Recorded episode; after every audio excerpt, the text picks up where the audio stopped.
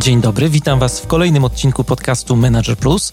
Przy mikrofonie Mariusz Hrabko, a to jest audycja o tym, jak zwinnie zarządzać sobą i biznesem. Jeżeli chcecie, żeby coś zmieniło się w Waszym życiu i czujecie potrzebę ciągłego szlifowania swoich umiejętności, zapraszam do słuchania moich audycji.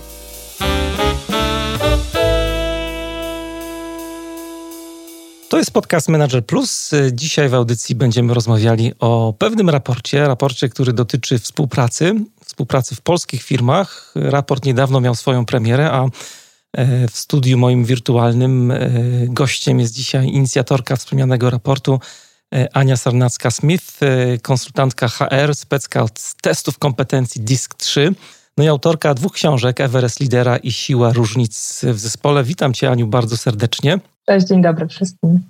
Dzisiaj nagrywamy chyba taki premierowy odcinek zagraniczny, bym powiedział, bo ty zdaje się nie jesteś w Polsce teraz, nie? E, tak, ani dzisiaj, ani już, już od kilku lat, bo od siedmiu lat mieszkam w Stanach Zjednoczonych, mhm. aczkolwiek firma Effectiveness, którą prowadzę, w ramach której mm, zajmujemy się badaniami DISG-3, mm, stacjonuje w Polsce i w Polsce jest zespół, także mhm. wyprzedziliśmy pandemię w pracy zdalnej. Ale jesteś na co dzień w Ohio, tak co gdzieś tam podpatrzyłem. Tak. E, jak pogoda w ogóle w Ohio? Zimna. Zimno, w Krakowie też zimno jest i tak. Zimno, to jest ciekawe, bo, bo, bo rzeczywiście e, pogodę mamy bardzo podobną bez względu na to, e, czy, czy to jest ranek u mnie, czy, czy u was to pogoda jest podobna. Mhm. A co ty tam w ogóle robisz? Jak to się stało, że wyjechałaś? No powiem szczerze, posłuchałam e, głosu serca, mhm. spakowałam się. Czyli miłość. Wyjechałam. No tak to jest, jak się robi najbardziej szalone w życiu rzeczy, no to często to nas e, kieruje. No i się spakowałam i wyjechałam na drugi koniec e, świata. Dzisiaj tutaj mam swoją rodzinę, więc um, tutaj też wychowuję, um, czy, czy wychowujemy mhm. małego chłopca. Natomiast no, mocno zawodowo moje serce cały czas jest um, w Polsce, bo to też daje mi taką perspektywę mm, na to, co możemy robić inaczej dzięki temu, że mieszkam tutaj, a pracuję dla Europy, mogę dzielić się tym, czego może w Europie nie zawsze e, widzimy, a dzięki temu, że, że mam tę inną perspektywę, mm, to mogę implementować. No ja myślałem cały czas, że ty jednak jesteś w Polsce, tak jak, nie wiem, gdzieś tam e, migały mi twoje książki wcześniej, to byłem przekonany, że ty po prostu jesteś tutaj rezydentem, a okazuje się, jak się przygotowywałem do rozmowy, że tak nie jest, że właśnie siedzisz sobie w Ohio. Tak, obywatelką jestem Polski, ale rezydentem mhm. Stanów Zjednoczonych. A jak tak tam dokładnie mam w dokumentach. tej dziwnej kulturze odnalazłaś? Dziwnej, bo innej pewnie. Właśnie i, i ciekawe jest to to właśnie jak teraz powiedziałeś, e, dziwnej innej, ona jest inna. Mhm. Natomiast ta inna kultura bardzo nauczyła mnie tego, żeby nie oceniać inności. I to, że dzisiaj się zajmuję różnicami e, w zespołach między ludźmi i tym, żeby e, pomóc ludziom i zespołom czerpać z tych różnic, a to jest kluczem do współpracy, no właśnie bycie w tej innej kulturze bardzo mi pomogło, bo nawet ja po wyjeździe, no właśnie na tę inność jednak patrzyłam przez pryzmat tego, że ta inna jest dziwna. Mhm. Więc nie, nie dziwię się z tego twojego skojarzenia, bo, bo takie też e, miałam. Natomiast dzisiaj patrzę na nią, ona jest inna, patrzę przez pryzmat tego, co ona mi daje, a co ja tej inności od siebie mogę dać. Mhm. Ja tak e, jak sobie układałem w głowie, o czym będziemy rozmawiać, to też równolegle czytam książkę teraz Sandora e, Maraj, takiego węgierskiego prozaika. Księga Ziół, w ogóle bardzo cenna rzecz. To jest takie, taki zbiór miniaturek o życiu, bardzo krótkie rozdziałiki, tak do przemyśleń. I tam właśnie była taka rzecz, pomyślałem sobie o tobie, jak, e, jak myślałem mhm. o naszej rozmowie, a propos w ogóle zmian w życiu i, i takich wyjazdów, zmiany kraju też. I takie fajne zdanie, zapamiętałem. Chodzi o to, że właśnie jak wyjeżdżamy, bo to tak wielu z nas robi, nie? że jedzie gdzieś czy zmienia pracę, idzie w jakieś inne środowisko, to nam się wydaje, że tam jest lepiej, e, bo u nas jest gorzej. E, u ciebie tak nie było, no bo przyczyna wyjazdu była inna, tak jak powiedziałaś, ale Ciekawe jest to zdanie, które mówi o tym, że no, ten zrąb ludzkiej natury nie zmienia się za szlabanami, które wytyczają granice państwa. Nie? Tam są ludzie i tu są ludzie. Ta sama natura jest jakby człowieka po obu stronach. Ale ciekawe jest to, co mówisz, bo mm, mm, tak, jakby przyczyną wyjazdu była bardzo konkretna, natomiast mimo wszystko ja się spodziewałam, że tu jest lepiej. Mhm. To jest inaczej. To pod wieloma względami jest lepiej. Dzisiaj, gdybym miała wybierać, rzeczywiście mogę wskazać, że tu mi się łatwiej żyje. Chyba przyjemniej też, ze względu na mentalność Amerykanów. Natomiast no, są takie aspekty też takiej codzienności, gdzie mogę powiedzieć, że w Polsce jest mi lepiej, czy w Polsce było mi lepiej, tak? Więc to myślę sobie, że tutaj taką mądrością i zadojrzałością stoi to, żeby umieć się odnaleźć w tej inności, ale zupełnie zostawiając swoje jakieś filtry, czego ja się spodziewam, tylko no właśnie zatrzymać się i popatrzeć, ok, co ja sobie dobrego z tego mogę wziąć, z czym jest mi dobrze, a z czym niekoniecznie, mhm. ale zupełnie oceniania. To nie jest proste, ale to jest możliwe. A ty swoją, e, swój biznes, bo prowadzisz firmę Effectiveness, zaczynałaś przed wyjazdem, jak rozumiem jeszcze? Nie. Nie. Nie, nie. E, ja rzeczywiście przed wyjazdem e, pracowałam już jako trener, więc już się przybranżawiałam z public relations do HR-u. Natomiast e, ja założyłam firmę w Polsce, już mieszkając w Stanach. I to był taki czas, 7 lat temu, gdzie mm, no i klienci, ale współpracownicy, partnerzy biznesowi mówili, ale to jest niemożliwe. Jak ty chcesz sprzedawać? Jak ty chcesz firmę prowadzić w Polsce? Jak no ty właśnie, chcesz tak. no, rozliczać się w Polsce? Tego mnie nauczyła Ameryka, że nie ma rzeczy niemożliwych. I często Amerykanie są za to krytykowani przez Polaków no takie no bardzo idealistyczne myślenie, tylko że za tym stoi coś konkretnego, co ja sobie od nich biorę. W trudnej sytuacji, wyzwaniach, po prostu szukaj rozwiązania. I ja tego się nauczyłam mhm. i za to im jestem bardzo wdzięczna. Ja pamiętam, że sporo temu prowadziłem, dużo, dużo przed pandemią, tak celowo podkreślam to grubym markerem, prowadziłem rozmowę z Michałem Śliwińskim, e, twórcą Nozbi, aplikacji takiej do zarządzania e, projektami, osobistą produktywnością i on mówił, że w zasadzie całą firmę prowadzi totalnie zdalnie. Mi się wtedy wydawało, że to jest po części rzecz normalna, że tak, jakby nie kwestionowałem tego, że tak się nie da, ale byłem zszokowany, jak dużo firm tak nie robiło w ogóle wtedy w Polsce. Natomiast pandemia no, nam pokazała, że się jednak da, tak jak mówisz, i no, Amerykanie pokazali, że się da tobie wcześniej, ale, ale mówię, te czasy, które mamy teraz, pokazały, że taka praca jest możliwa. No, ty jesteś tam, zespół jest tutaj w Polsce i jakoś sobie dajecie radę. Dzieli nas 6 godzin różnicy. No właśnie. tak? To mogą się wyspać. To się naprawdę da. To jeszcze, tak, też tak sobie to układałam. Jeszcze mam jedno pytanie a propos tego, co robicie. Już tak wspomniałaś w tej firmie swojej, ale mm, powiedz parę słów słuchaczom, na czym polega Wasza praca? Nasza praca polega na tym, żeby podnosić jakość współpracy e, w zespołach. E, pomagamy szefom zrozumieć perspektywę pracowników, a pracownikom pomagamy zrozumieć perspektywę szefa wierząc, że za jakość współpracy odpowiada nie tylko szef albo nie tylko pracownicy, tylko obie strony biorą tutaj no, współodpowiedzialność. I e, za każdym razem, kiedy mówimy o jakości współpracy, zaczynamy od diagnozy tego, co się w zespołach dzieje i w tym nam służy właśnie badanie DISD-3, które wprowadziłam na rynek polski czy europejski, bo również w różnych innych krajach europejskich e, klientów wspieramy. Więc po diagnozie przyglądamy się temu, co się dzieje i wskazujemy, jak te, bo zwykle mm, trudnością we współpracy, trudność bierze się z różnic, e, które my mamy na poziomie szczególnie wartości czy, czy motywacji i na tej podstawie jesteśmy w stanie mhm. zarekomendować, jak z tych różnic korzystać. Chciałem dopytać, bo tak y, dbamy o każdego słuchacza. Myślę, że nie wszyscy wiedzą, co to jest disk, jakbyś dosłownie tak podała definicję windzianą. Mm, co, co, co należy rozumieć przez disk 3? Czym to się różni od diska? Bo też sobie pomyślałem o disku, czy to jest coś ma wspólnego z rzutem dyskiem może? Tak. Dziękuję Ci za to pytanie, bo jest wiele mitów e, na ten temat. Disk, e, co ważne, jest modelem naukowym. Więc mhm. to nie są żadne, e, żadne etykietki, żadne kolorki. Często jest tak niewłaściwie przedstawiane. E, jest e, modelem naukowym, za którym stoją style e, zachowań opracowane przez amerykańskiego badacza Williama Marstona, który mm, zaobserwował, że różne osoby w różnym środowisku w pewien podobny sposób się zachowują i on poukładał style zachowania.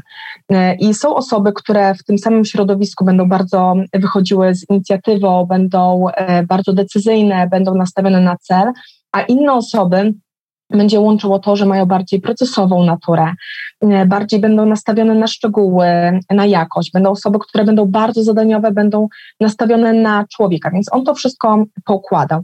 I disków na rynku jest kilka, no, no bo każdy z dostawców może sobie mm, jakby stworzyć swoje może narzędzie. Może dyskiem, tak. Może sobie rzucić dyskiem, dokładnie tak. Natomiast to, co jest siłą Disk D3, dlatego ta diagnoza mnie, mnie tak ujęła i dzisiaj, e, dzisiaj się nią mocno zajmuję, bo my nie patrzymy tylko przez pryzmat tego, co widać bo to jest disk, to są obserwowalne zachowania. Ale jak ja często mówię o metaforze góry lodowej, to disk to jest ten kawałek góry lodowej, który widać. Tylko no tutaj możemy, jeśli się na tym zatrzymamy, to tu możemy bardzo poetykietować człowieka, możemy poetykietować lidera, pracownika. I stąd ta diagnoza nie jest pełna. Natomiast w disk D3 my wchodzimy też na te poziomy, które są ukryte poniżej powierzchni wody, które są, które no, tworzą gro tej góry lodowej, zaglądamy na trzy inne warstwy, też na poziom referowanych ról w zespole, wartości, które stoją za moimi decyzjami i wewnętrznych motywacji, czyli tego, czego ja potrzebuję, żeby mi w pracy było dobrze. Więc y, dzisiaj czarno na białym wiemy, czego i szefowie potrzebują, żeby im było dobrze z tym konkretnym zespołem i czego ci pracownicy potrzebują. Więc to jest jedyne narzędzie, które schodzi głębiej niż tylko disk. No i rozumiem, że robicie diagnozę w organizacji i robicie też takie procesy jakby usprawniające współpracę właśnie, bo po to to jest chyba, nie? Tak. Zaczynając od diagnozy, później projektujemy mm, to, co możemy zrobić, żebyśmy się lepiej nawzajem poznali, ale to czemuś zawsze ma służyć. Mm, to ma wspierać e, cel, który zespół ma przed sobą i e, organizacja. Mm, więc mocno stawiamy na podnoszenie e, samoświadomości, o której też mówisz w swoim podcaście sporo świadomości i lidera, ale też poszczególnych pracowników, jaką wartość wnoszą e, do danego zespołu, no ale też naturalnie, gdzie są potencjalne ograniczenia, gdzie te różnice e, mogą się wspierać, jak z nich e, korzystać. I co ważne, nie tylko tu i teraz y, przez jakieś konkretne działanie, szkolenie, ale w konkretnych procesach, nad którymi e, pracujemy. E, I mm, w, jakby w najbardziej optymalnym rozwiązaniu z, e, z diagnozy korzystamy już na poziomie doboru pracowników do zespołów. I pandemia pokazała, jak bardzo tego potrzebuje świat IT i coraz częściej takie, takie mm, organizacje wspieramy. E, i następnie wykorzystujemy w wdrażaniu e, pracowników, przeprowadzaniu zmiany czy układaniu e, zadań względem osób, które po prostu do tych konkretnych zadań i profilu klienta najbardziej będą pasować. No i takim mm, chyba takim ważnym elementem współpracy, w którym wspieramy, które ja lubię najbardziej, mhm. to są trudne sytuacje. Nie dlatego, że lubię, bo jest trudno, tylko dlatego, że widzę, że jak pomożemy rozładować napięcie e, w zespole, które wynika z różnic.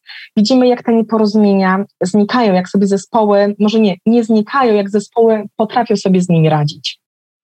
To trochę już tak e, czuję gdzieś pod skórą, skąd się wziął pomysł na ten raport, bo miałem takie pytanie dla ciebie, ale tak jak opowiadasz o tym, co robisz i tam się ta współpraca cały czas pojawia, mimo że e, opowiadałaś trochę o narzędziach teraz, które stosujecie, ale to wszystko się gdzieś tam kręci, żeby obie strony właśnie mogły się dogadać, że trochę jesteśmy tak jak pudełko kredek. Różne kolory są w pudełku, ale to jest ciągle jedno pudełko, to jest jeden zespół, który jest różny, który się różni. Raport y, miał niedawno swoją premierę i dotyczył mm, jakości współpracy w polskich firmach. Y, jesteś autorką, inicjatorką tego pomysłu. Powiedz na początek, myślę, że to będzie ciekawe, żebyśmy sobie taki poziom ustalili.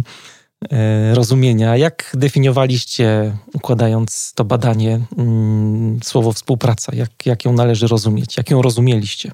Bardzo słownikowo, ale mhm. oddając to, czym współpraca jest, czyli jest to mm, interakcja całego zespołu, pracy na rzecz e, wspólnego e, celu. Mhm. Co ważne, tutaj jakby mocno chcę e, oddać, oddać czy podziękować osobom, które tworzyły raport, bo rzeczywiście ja, ja naturalnie jako też efektywna zainicjowałam ten raport, natomiast cały zespół nad nim pracował, ale żebyśmy nie byli tacy, tacy tylko w naszym świecie, żebyśmy właśnie spojrzeli na, na te różnice i różne perspektywy, to do komentowania e, raportu zaprosiliśmy menadżerów z różnych branż, z firm różnej wielkości, więc tam też sprawdzaliśmy, jak poszczególne osoby patrzą na te same wyniki. Mhm. I to jest dla mnie dużą wartością raportu ewolucja czy rewolucja potrzebną zaraz. I ile to trwało wszystko? Ile osób tam było zaprzęgniętych, jeśli chodzi o badanych na przykład? To była grupa e, dokładnie 817 aktywnych zawodowo e, Polaków, mhm. bez większej różnicy, jeśli chodzi o e, płeć. Czyli w tym była też grupa e, menedżerska, Natomiast no, też sprawdzaliśmy poziom tego, jak to są osoby od, skupiające się na zadaniach, czy mocniej skupiające się na ludziach. I ta grupa też wskazała na, na to, co też model DISK nam pokazuje, że w pracy my przede wszystkim jesteśmy skupieni skupieni na zadaniu. Mamy bardziej zadaniową e, naturę, co nie było zaskoczeniem, ale szczególnie wiedząc to, to to badanie i później cały raport nam pokazał, jak potrzebujemy rzeczywiście zatrzymać się nad tym, żeby nad tą współpracą pracować. E, jakoś taką mam potrzebę, to tylko dodam, że skąd, e, skąd pomysł na ten raport? Mhm. No bo wiesz, jak poprzyglądamy się różnym dyskusjom LinkedInowym, czy, czy różnym dyskusjom medialnym, to się okazuje, że o, wcale w tym zespołu chyba nie jest tak źle, tak się chwalimy różnymi sukcesami. Tylko, że kiedy my pracujemy z zespołami i słuchamy ich, no bo na tym też nasza e, praca polega, to okazuje się, że szczególnie w tym dzisiaj zdalnym, hybrydowym świecie, my mocno potrzebujemy usłyszenia siebie w zespołach. Stąd chcieliśmy też sprawdzić, czego oczekujemy od współpracy, co dla nas jest ważne, a też jak jest, jakie działanie rzeczywiście firmy podejmują. A jakie miałaś e, nastawienie przed tym badaniem? Czego się spodziewałaś? Myślałaś, że będzie bardzo dobrze, kolorowo, czy, czy bardzo źle? Było coś może, co cię zaskoczyło jakoś szczególnie w tym badaniu? Mm, ja, widzisz, ja też nałożyłam na, mm, no, no właśnie na spodziewane e, wyniki swój mhm. filtr. Mhm. Bo ja oczekiwałam, że osoby, które będą udzielać um, odpowiedzi, bardzo jasno wskażą, że to konkretnie jest ważne, a to nie. Natomiast e, jak pytaliśmy o to, co jest ważne, jakim element, jakie są elementy ważne dla dobrej współpracy, to też nie było takich aspektów współpracy, które by się tak no, szczególnie wybijały. Te odpowiedzi były tak porozkładane, e, jakby dużo elementów było wskazywanych jako te, które są e, ważne. Co też mi pokazało, że to, że ja uważam, że dla mnie, dla współpracy to na przykład y, trzymanie się ustaleń jest ważne, to nie oznacza, że dla innych będzie równie ważne. Dla osób, które udzielały odpowiedzi, te odpowiedzi były bardzo, bardzo podzielone. I y, to też dało mi dużo pokory, żeby nie spodziewać się tego, co no właśnie ja uznaję za istotne, ale żeby rzeczywiście innych um, posłuchać.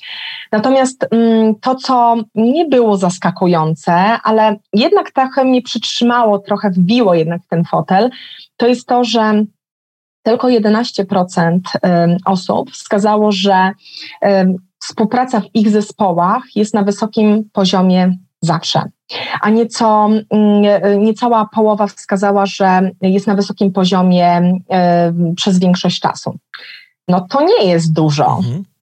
Szczególnie w czasach, kiedy jak popatrzymy na profile firm i na to, jak też zapraszamy do zespołów, no to mocno stawiamy na to, że gwarantujemy e, pracę w, tak często słyszę, w takim zgranym zespole, w dobrej atmosferze.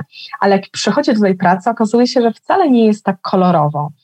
I mm, to też mi pokazało, że firmy mogą dużo inwestować we współpracę, ale niekoniecznie to będzie tym, czego pracownicy, których mają na pokładzie, mogą oczekiwać i to raport potwierdził.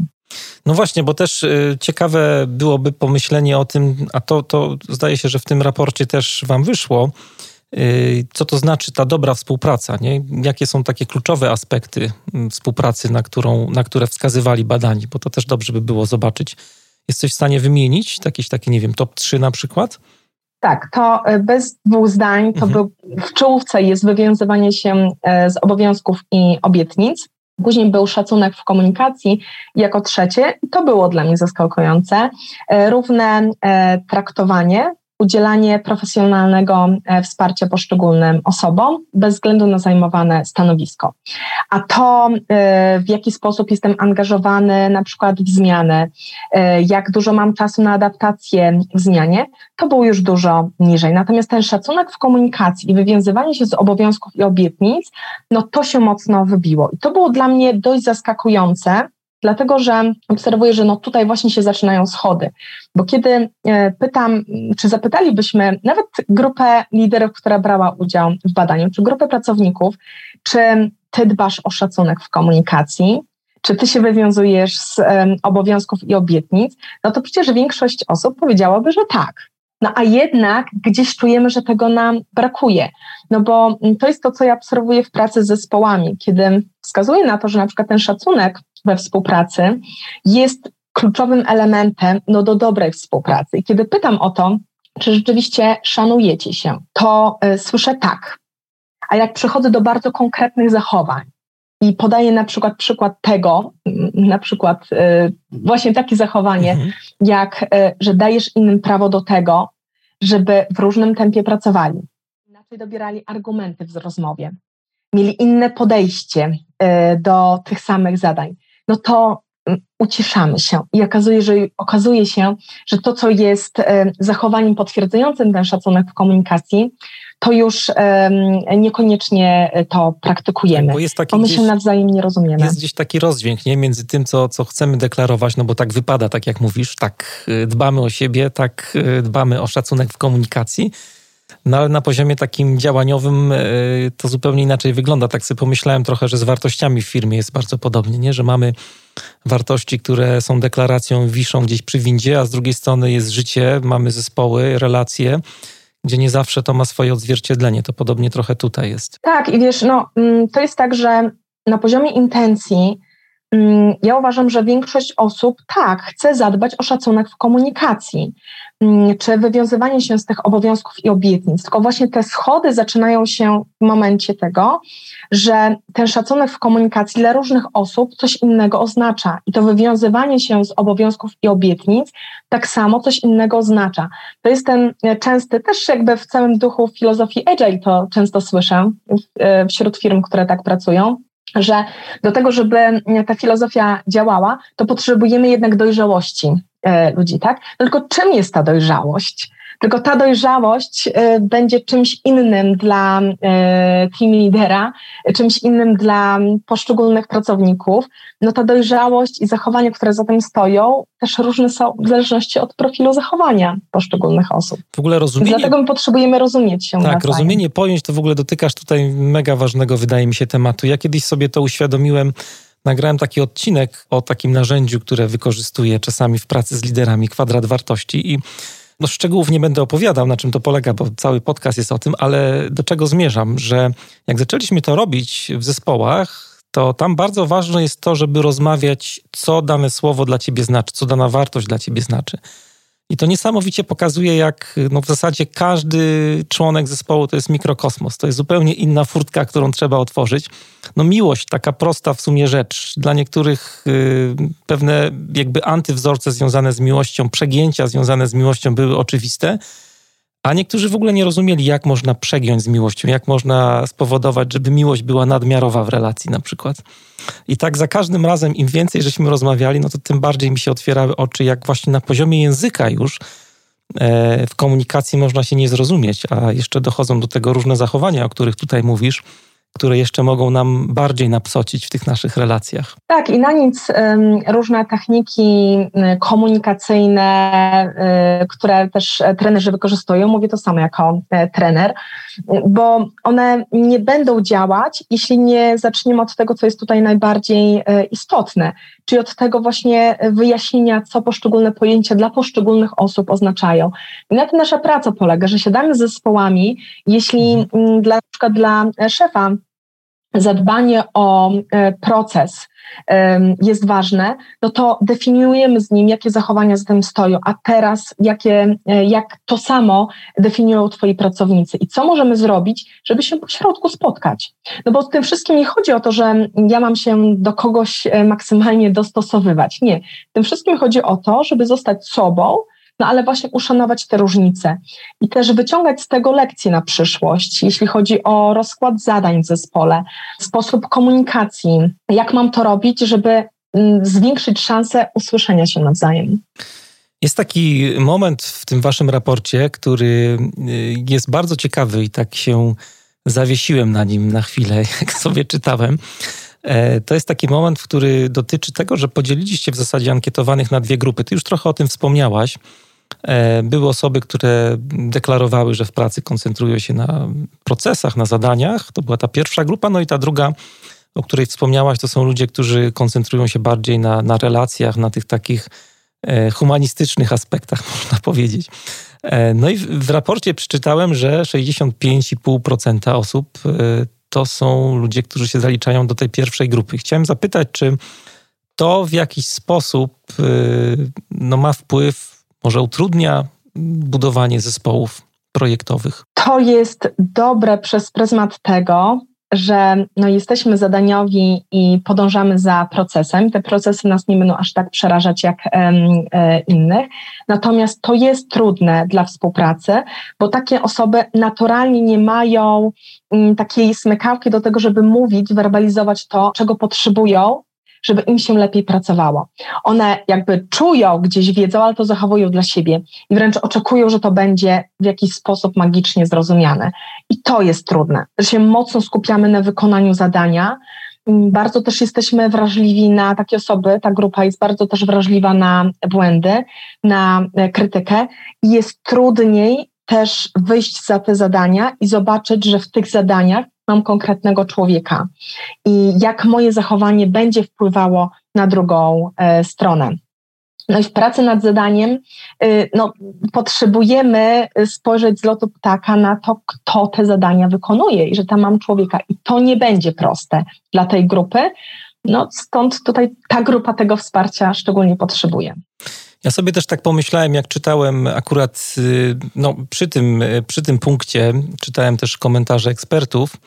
Pomyślałem sobie, że to jest taki dość niebezpieczny y, aspekt, który dotknęliście w tym badaniu, aczkolwiek bardzo ciekawy. No, to niebezpieczeństwo polega na tym, że no zresztą pracujesz z diskiem, więc, więc pewnie się z tym spotykasz w firmach, że jest takie niebezpieczeństwo, że ludzie e, traktują ten wynik badania. No nie, mów, nie mówię tutaj o waszej ankiecie, ale o diagnozie na przykład disk czy czy Freeze, czy MBTI, tych, te modele są bardzo różne, e, jako taki wyrok skazujący trochę. Nie? I tak nawet wybrzmiało, tak sobie pomyślałem, jak czytałem komentarz jednego z ekspertów, że e, dlatego jest tak trudno budować zwinne zespoły w Polsce, no bo to wymaga dużego wysiłku i i wytrwałości, ale niedobrze by było, myślę, gdyby nasi słuchacze to też tak odebrali jako pewną stygmatyzację. To, że jakby, wydaje mi się, że to też jest moje zdanie na ten temat, ale że to nie jest tak, że trudno nam się te buduje zespoły, bo ludzie są bardziej zorientowani na zadania i procesy, czy nie wiem, patrzą bardziej na relacje, tylko ta trudność polega na tym, że właśnie to, o czym mówiłaś na początku, że nad tym trzeba intensywnie pracować i lider musi tą robotę wykonać. Lider musi jakby wyjść z ramy i popatrzeć e, na zespół od strony różnorodności, e, a nie mówić, że jest trudno, bo ludzie są różni, nie? bo to są jakby dwie różne sprawy. To ważne, powiedziałeś, e, że ludzie są różni, właśnie. I ten filtr, który zastosowaliśmy, on nie miał na celu podzielenie e, poszczególnych osób i wskazanie, czego zadaniowca, czego nastawienie na ludzi potrzebują, bo zgadzam się z Tobą, to byłoby ogromną schematyzacją. Jeśli tylko taki filtr przyjmujemy, no to jesteśmy w dużym e, błędzie. E, natomiast ten filtr zastosowaliśmy jako najbardziej podstawowe kryterium, żeby sprawdzić, czy rzeczywiście już stosując ten podstawowy filtr, mm, są różnice w tym, czego oczekujemy od współpracy. No i te różnice się pojawiły.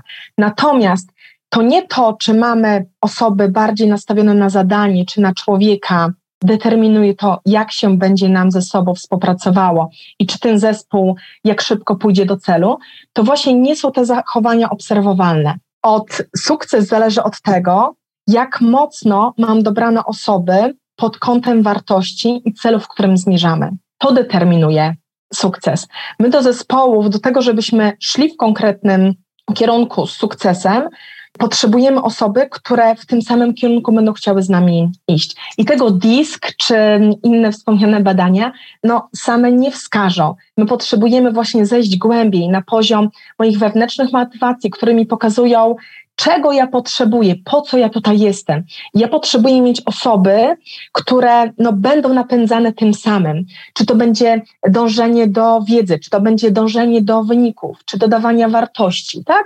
W zależności od tego, co mnie tam w środku e, pcha do danego, do danego celu. Więc to nie zachowania, to nie zadaniowość czy nastawienie na człowieka decyduje o tym, czy będzie nam się ze sobą dobrze pracowało, czy nie. A powiedz mi, bo tak zaciekawiasz mnie tymi swoimi odpowiedziami cały czas i wywołałaś słowo agile, które jest mi bardzo bliskie. Czy masz jakieś doświadczenia akurat przy pracy z różnorodnością zespołami agile'owymi i czy masz już, nie wiem, czy masz już taki idealny przepis, idealną miksturę na, na taki zespół, który sam organizuje swoją pracę, jest zespołem agile'owym? To zdradź nam ją, proszę. Tak, jest idealna mikstura. To znaczy, uznaj, że nie ma idealnego rozwiązania. Okay. Jakby zaakceptuj to, tak? No właśnie, zaakceptuj to, że masz różne osoby w zespole. Przede wszystkim, mm, jakby tak, może tak, taką receptą jest to, żeby szukać um, tego, co nas łączy. I to nie na poziomie obserwowalnych zachowań, bo to, że tam są różne zachowania, jedni są zadaniowi, jedni są nastawieni na człowieka, to jest dobre. Problemy we współpracy zaczynają się wtedy, kiedy jest duża różnica na poziomie wartości albo tego, co nas wewnętrznie motywuje. Jeśli dobieramy osoby do zespołów, to tak, no właśnie taką miksturą, która podniesie prawdopodobieństwo tego, że zrealizujemy cel, jest to, że to samo będzie nas napędzało do działania. Czyli będziemy najbardziej spójni na poziomie wartości czy na poziomie wewnętrznych motywacji. A to, że jeden mówi, e, komunikuje się w taki czy w inny sposób, e, w tym jest lepszy, czy w czymś innym, to naprawdę da się poukładać. I te różnice wspierają, e, wspierają zespoły. Jako taką y, rzecz na plus tutaj bym dodał do tego. Wpadła mi w ręce kiedyś taka książka, nie wiem czy, czy czytała się tutaj, mam ze sobą. Michael Tomasello, dlaczego współpracujemy. Pokazuję ci, nie wiem czy widzisz, ale słuchacze na pewno nie widzą, tylko słyszą. Podlinkujemy w materiałach do, do audycji, oprócz twoich książek oczywiście. E, I to jest książka, która e, jest naszpikowana różnego rodzaju badaniami. O tych badaniach nie będę tutaj opowiadał, bo jest ich tam całe mnóstwo. E, jest też forum ekspertów, którzy też komentują to, co Tomasello próbuje powiedzieć i próbuje podsumować na podstawie tych badań. Ale e, chciałem powiedzieć to, co jest optymistyczne, bo on sobie właśnie zadał takie pytanie, dlaczego, dlaczego współpracujemy. To się wiąże mocno z tym raportem. Jedna rzecz jest taka, że dlatego, że też patrzy sobie na małpy człowiekokształtne, jak się pewnie domyślasz, patrzy z punktu widzenia czegoś, co nazywa taką dzieloną intencjonalnością. To jest taka umiejętność, że dwie lub więcej osób y, jest w stanie przyjąć taką perspektywę my, a nie ja czy ty. Tak jakby nie patrzy na to na to odrębnie, a to powoduje, że właśnie mamy to, o czym mówiłaś na początku przy definicji współpracy, że mamy e, tą możliwość realizacji wspólnych celów. Ale druga rzecz, która jest też, no była dla mnie dużym zaskoczeniem, bo jakoś zawsze sobie myślałem, że my jako ludzie mamy e, trochę tak odzwierzęco wbudowaną e, konkurencję, że my jednak jesteśmy nastawieni przede wszystkim, czy rodzimy się z taką konkurencyjnością, żeby przetrwać. E, a okazuje się, on przynajmniej jest tutaj grupa różnych naukowców, który, których tam przytacza, e, na takim stanowisku, że my się budzimy niejako z taką wbudowaną współpracą. Już dzieci od pierwszych urodzin, tak mówi właśnie autor, już jak się zaczynają uczyć chodzić i mówić, to już są chętne do, do współpracy i właśnie do niesienia pomocy w różnych takich sytuacji. Ale później, to trochę tak jak z kreatywnością też jest, ta zdolność do współpracy jest u dzieci hamowana. I, i Tomasello podał dwa takie czynniki.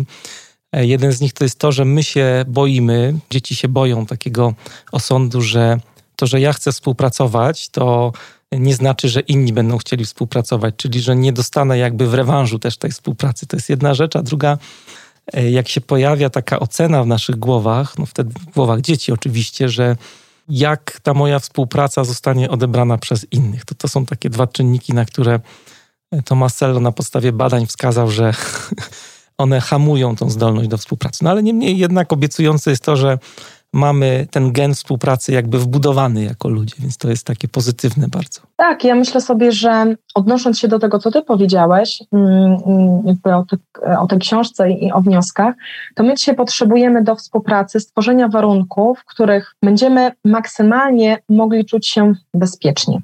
No i to daje nam diagnoza, to daje nam, e, w zależności jak, jakich narzędzi korzystamy, to nie musi być jedno, jedyne, tak? Jakby ja mówię o tym, które nie działa, ale um, potrzebujemy stworzyć warunki, w których każdy w tej pracy dla wspólnego celu będzie czuł, że ja jako ten konkretny człowiek w tym zespole też się rozwijam.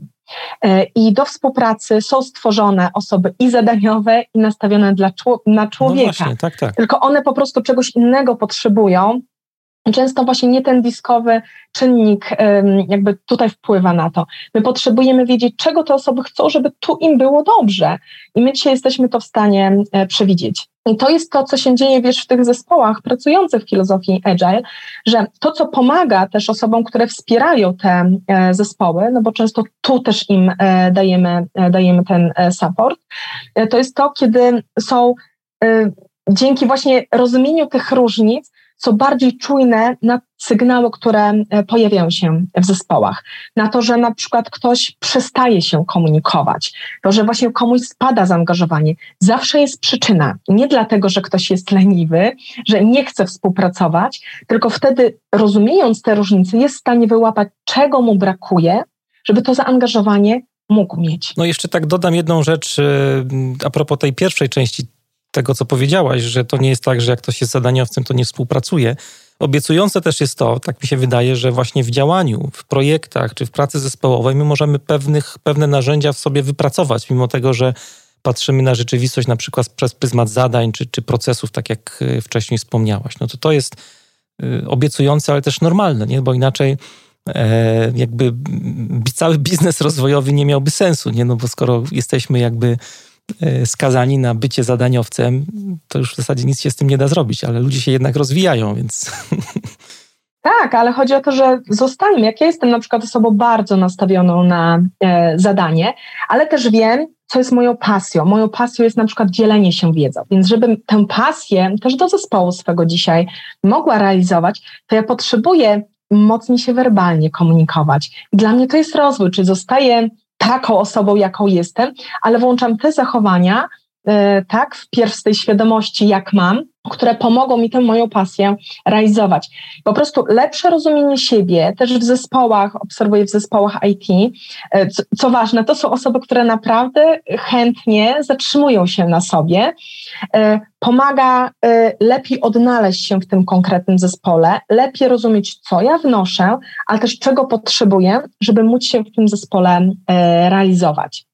To jest, ja ten taki, też... to jest ten taki głębszy poziom, o którym mówisz, bo jak tak. myślimy sobie o zespołach agile'owych, o interdyscyplinarności, no to, to też jest normalne, że jakby najpierw patrzymy na interdyscyplinarność od strony takich kompetencji twardych, no bo budujesz zespół, który składa się z różnych y, jakby umiejętności ludzi po to, żeby jakby realizować ten produkt innowacyjny, ale to ważniejsze dno to jest to, o czym mówisz, czyli te wszystkie kompetencje społeczne, to co siedzi gdzieś tam pod wodą, pod, pod tą tak. Powierzchnią wody, nie? Te wszystkie umiejętności społeczne, no to to jest właśnie silnik jakby tej, tej naszej współpracy w zespole. Ja widzę mm, jakby mm, konkretne efekty w zespołach, szczególnie e, IT. Mówię o tym szczególnie, bo to mm, często e, słyszałam jeszcze przed pandemią, szczególnie że y, no, lepiej tych osób nie dotykać, bo one w ogóle o takich miękkich aspektach nie chcą rozmawiać.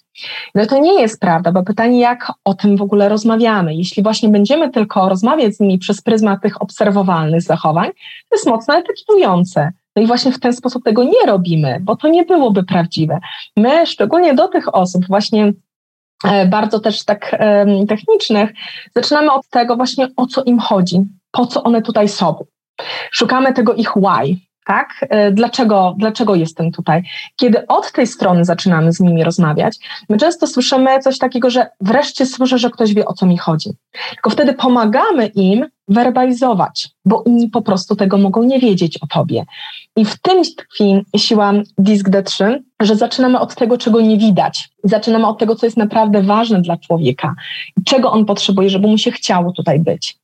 I to na przykład ma ogromny wpływ na e, poziom e, utrzymania e, zespołów, czy wprost obniżenia poziomu rotacji, bo to jest coś, na co mamy wpływ, tak? I my widzimy, kogo rzeczywiście pieniądze będą motywować, a kogo niekoniecznie, nie znaczy, że on pogardzi pieniędzmi, ale co innego będzie napędzało go do działania. A pamiętasz jakiś taki swój najtrudniejszy moment w pracy nad różnorodnością z zespołami? Co to było? Czy było w ogóle? No pewnie, to wiesz, to był taki moment, ale te, te momenty się powtarzają, no bo jesteśmy ludźmi i e, po prostu z bardzo podobnymi wyzwaniami, jeśli chodzi o współpracę, mierzymy się.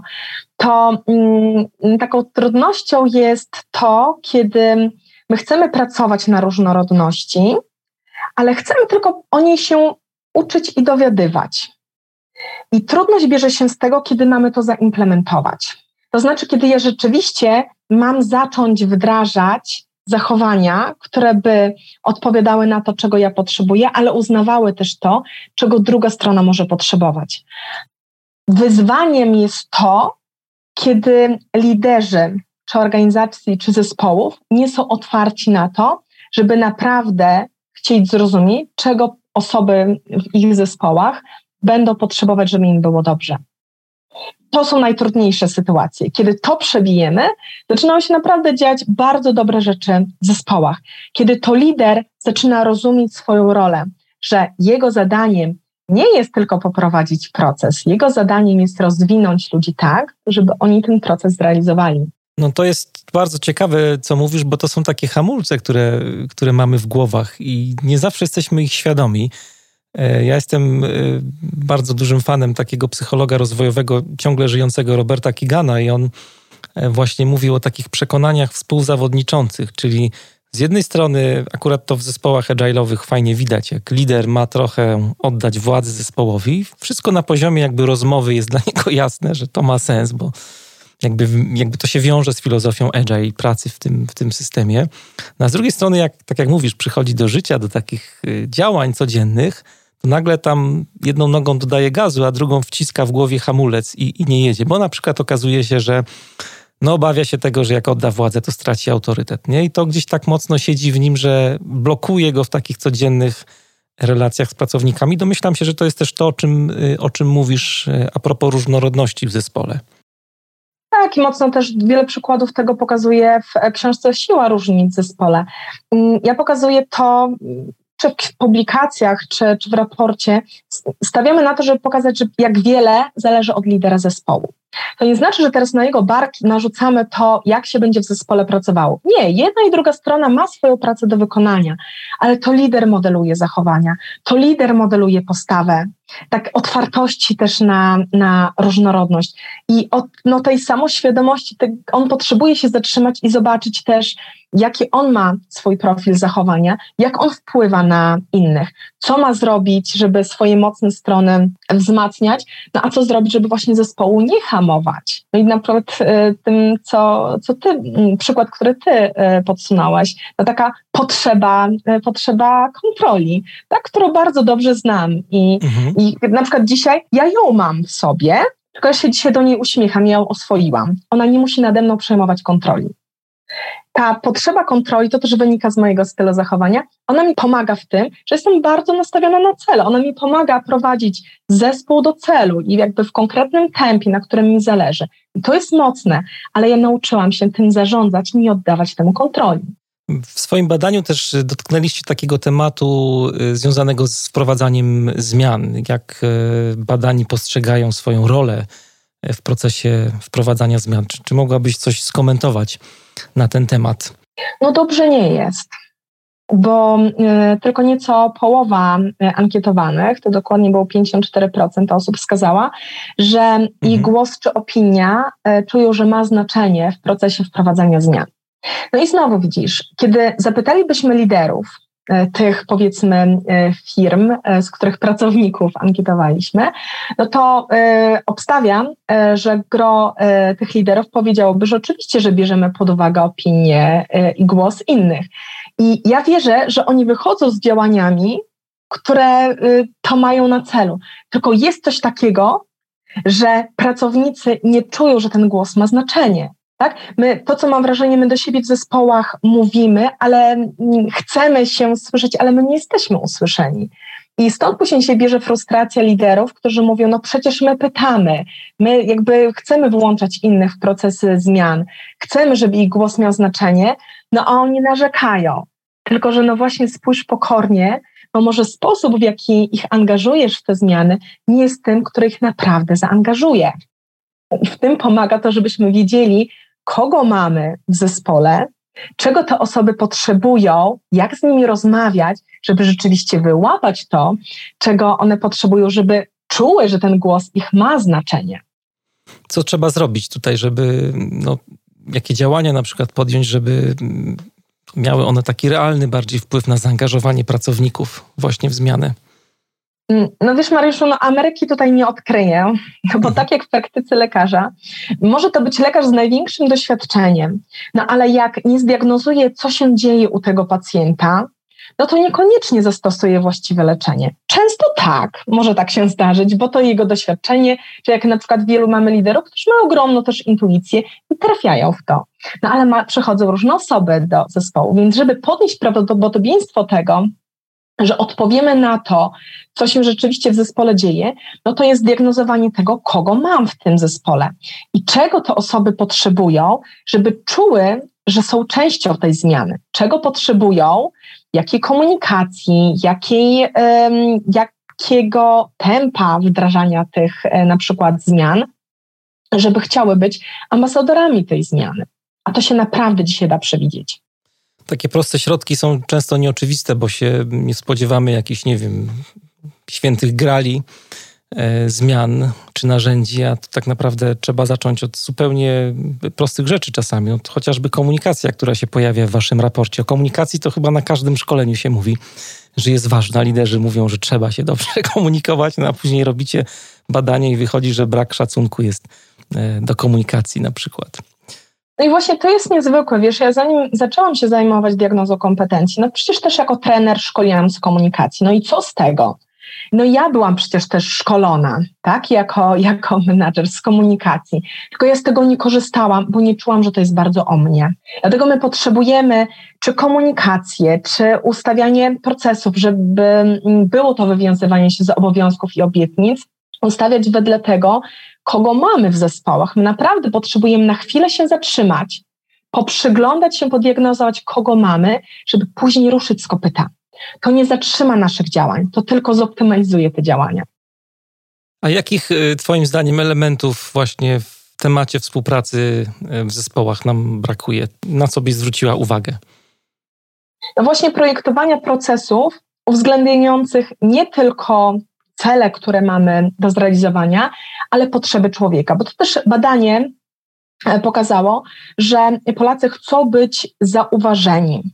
Oni często czują się no, jako mm, część zespołu, który pracuje nad ważnym zagadnieniem, ale coraz częściej też to badania 360 nam pokazują, pracownicy chcą, żeby zauważyć mnie konkretnie, mnie, a nie mnie Mariusza nie tylko jako część zespołu.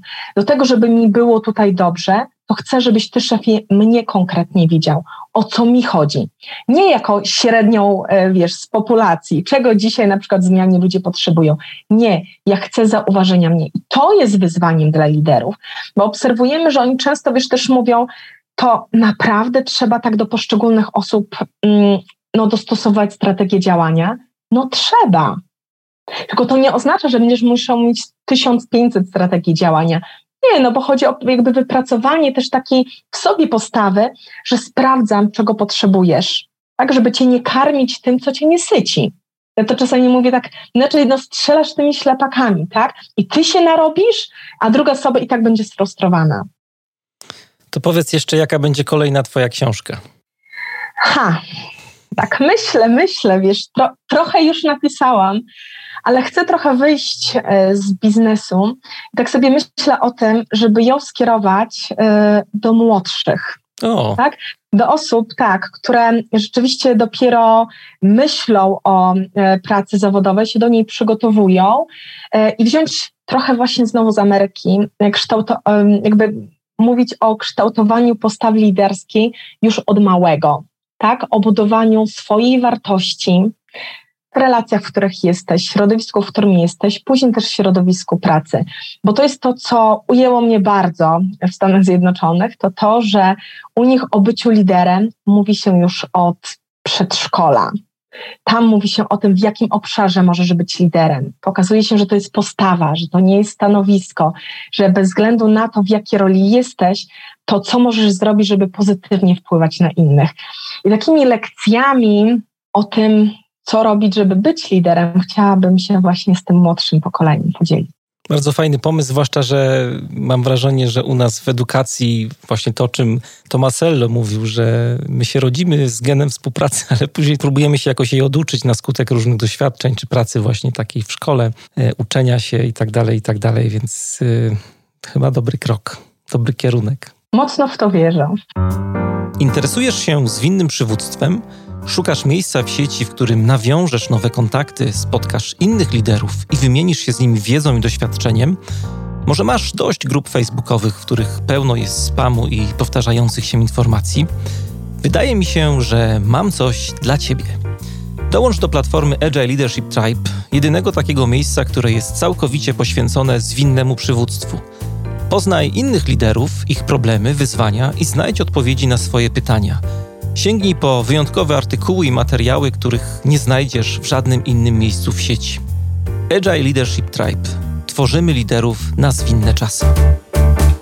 Czy jest coś na koniec, co byś chciała słuchaczom naszym zostawić? Jakąś myśl? Może coś czytałaś fajnego ostatnio? Mm, wiesz, ja się ostatnio zaczytuję właśnie w literaturze pozabiznesowej. Ona daje mm. mi taki oddech. Taka jest żeby... najlepsza. Uczy empatii. tak, tak, tak, tak. Dokładnie tego doświadczyłam. No i ostatnio moim liderem jest Jakub, Jakub Małecki, jego rdza, jego e, horyzont, jego e, dygot i, i jakby tu mocno mnie uczy zatrzymania się, popatrzenia, no właśnie z taką empatią i ciekawością spojrzenia na siebie, ale też na innego człowieka. I chyba zakończę naszą, wiesz, rozmowę taką myślą, że te różnice są dobre i nie bójmy się ich. Nie bójmy się tego, że może to brzmieć jako przerażająco, teraz co ja mam z nimi zrobić. To naprawdę da się poukładać i da się z tego czerpać. I ta praca, którą mamy wykonać, naprawdę zaowocuje. To jest podcast Manager Plus. Dzisiaj moim i waszym gościem była Anna Sarnacka-Smith. Aniu, dziękuję za rozmowę.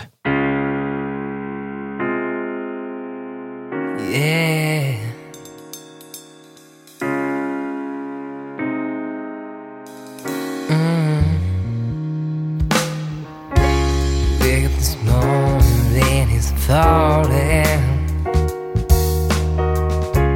Don't know why you didn't say goodbye. Your phone keeps ringing, but it's not him calling you. You wonder if he's satisfied. Got a feeling he won't come around again. Oh no, and don't know why. Oh no, you don't know, but it really don't matter. See, even though I know I don't feel any better, I try to tell you, I try to tell you now. Will you hear rain falling on your window? Let it come down and wash away your sorrow. I'm not the one, no. I'm not the one say, say I told you so. Mm-hmm. Yeah, yeah, yeah, yeah, yeah. Mm-hmm. It's late in the evening, rain's still falling. You're still waiting on his call. Your heart is sinking skin is crawling. You know your world's about to fall on down. No inside, there's no use waiting anymore. Oh no, and you still don't know why.